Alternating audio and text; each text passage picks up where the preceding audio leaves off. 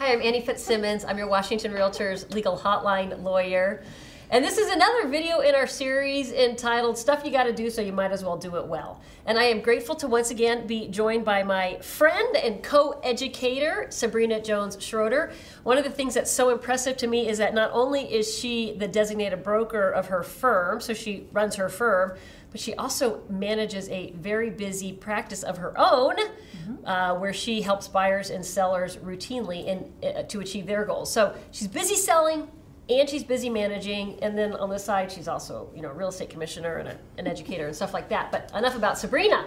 Let's talk about we want to cover four topics in this video of small, and I'm going to use, it's probably not even right to use small issues because if this is the subject of a complaint that you're facing, it's not going to feel small at all.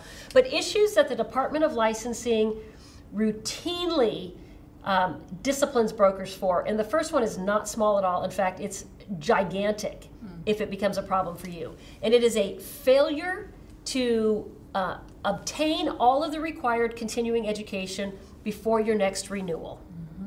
It, it is a problem, and, and some time ago, the Department of Licensing stopped requiring the sending in of the CE certificates. And so now it can be, um, frankly, a little bit tempting knowing you don't have to send in those CE certificates or even make a list of them when you renew. You're just certifying, basically, I've completed my my 30 or, or 90 continuing edu- education clock hours. And I know it can be a little bit um, tempting if you're falling a little bit short to say, oh, it's okay, I'll just go ahead and certify, and, and maybe with the with the, the grand intention to sign up for and complete those CE um, credits, um, but that's a problem. It's a problem on steroids because what happens is that the Department of Licensing if you've ever renewed before, you know all that you have to do is provide the, the information, your application, your certification that you've obtained your CE, pay your renewal fee, and push send. And as soon as you push send, Department of Licensing treats you as being re, your license being renewed at that point. So if you push send on June 1st, your license is renewed on June 1st if the Department of Licensing conducts an audit in December of all of the licenses that were renewed in the last six months, and your license is one of those that's audited for CE compliance, continuing education compliance, then it will be December before you're asked to prove those continuing education credits that you claimed.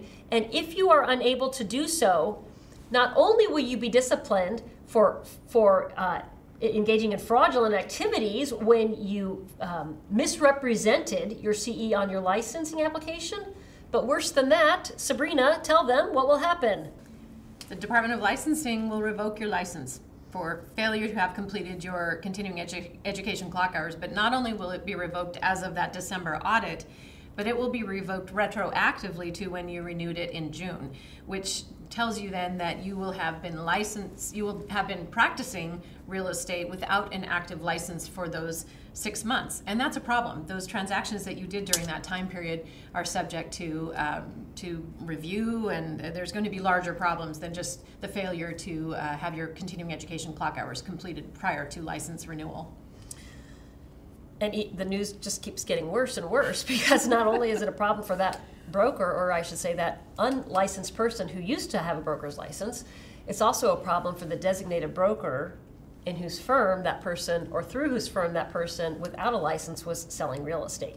So, DB, starting at your level, make sure you have compliance mechanisms in place to make sure brokers are, are taking the steps they need to to, to have their licenses properly renewed and considering continuing education and everything else. Brokers, make sure you have everything calendared.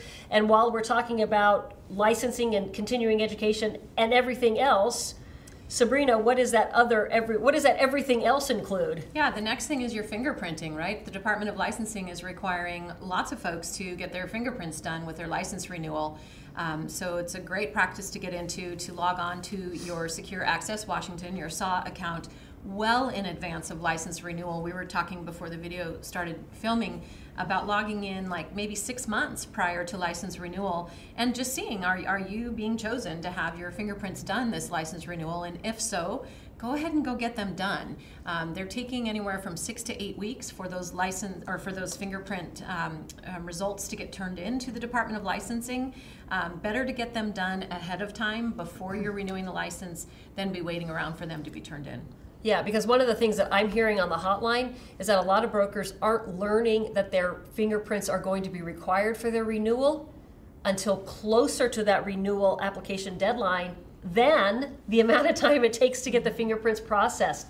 So Sabrina's right. Get just just check into your SAW account every now and then. And apparently, you go to the Department of Licensing. There's a link on the Department of Licensing webpage that you can follow to Secure Access Washington. You'll have to log if you've never created a SAW account. You'll have to create a, SAW account, but then you can log in and figure out what, what your status is. Okay, another issue that the Department of Licensing disciplines for is brokers delivering keys prior to the new owner of the property being entitled to receive the keys. A, a, a, new owner is entitled to receive the keys. If you don't doctor the, the, the, purchase and sale agreement at all, if, if, you, if you rely on the boilerplate language of the purchase and sale agreement, and buyer is in, uh, then the buyer is, I'm sorry, entitled to keys at 9 p.m. on the date of closing. Whether they take possession that day or not, this is a different topic altogether, and I'm not going to go into why it is that they might get keys and if they're not getting possession. But Form 21, the purchase and sale agreement, says that the buyer gets keys at 9 p.m. on the day of closing, regardless of when possession is. Buyer brokers, if you're giving keys to the buyer before the time that they are entitled to have those keys, or otherwise before the seller has consented to give the key for you to give the keys to the buyer, then then you might have a disciplinary problem. Now, Sabrina, in reality, I suspect that there are ways that this play out between buyer brokers and listing brokers for the handing over of the keys to the buyer.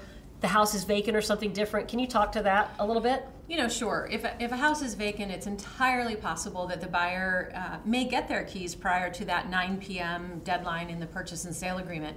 But I would caution buyer brokers to make sure, and, and, this goes back to an earlier video series that Annie did about, about advocacy and communication, and frankly, just being a broker and brokering the deal. You've got to pick up the phone and make the call. Buyer brokers, you've got to make the call to the listing broker to confirm, hey, we're recorded, we have recording numbers, it's a done deal, great having a cross sale with you. It's 2:30 in the afternoon. Is it okay if I go ahead and get the key out of the lockbox and give it to my buyer? And frankly, I would get that in writing, at least in a text. Absolutely. Uh, but I would try and get that in an email.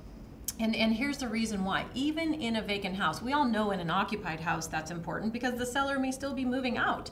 But even in a vacant house, I could tell you story after story of a seller who has an emotional attachment to a home, who's uh, going back to, to, to whatever, mourn the loss of a parent who, who lived in that home, whatever the case might be. And uh, the seller shows up to do whatever they're going to do, uh, assuming that they can be there until 9 p.m. And the buyer's there with their U-Haul, and it creates discomfort, and it frankly paints both of the realtors in a negative light.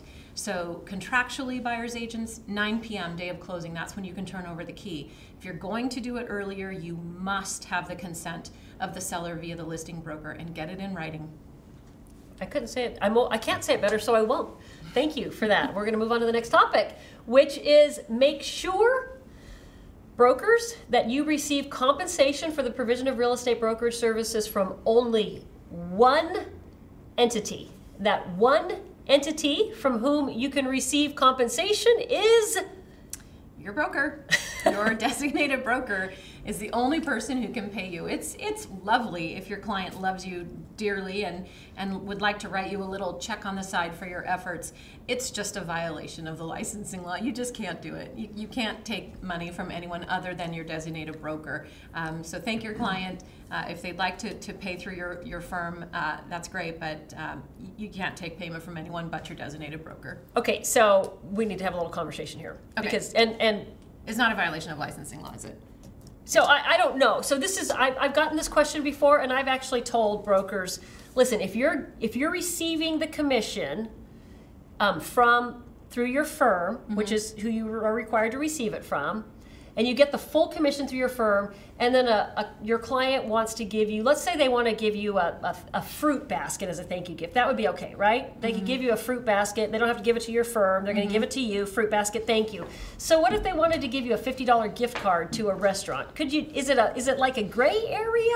I don't, I really don't know the answer. I've told people, I doubt that the Department of Licensing is going to discipline you right. if you take a $50 gift card from a, from a client who says, thank you for your services.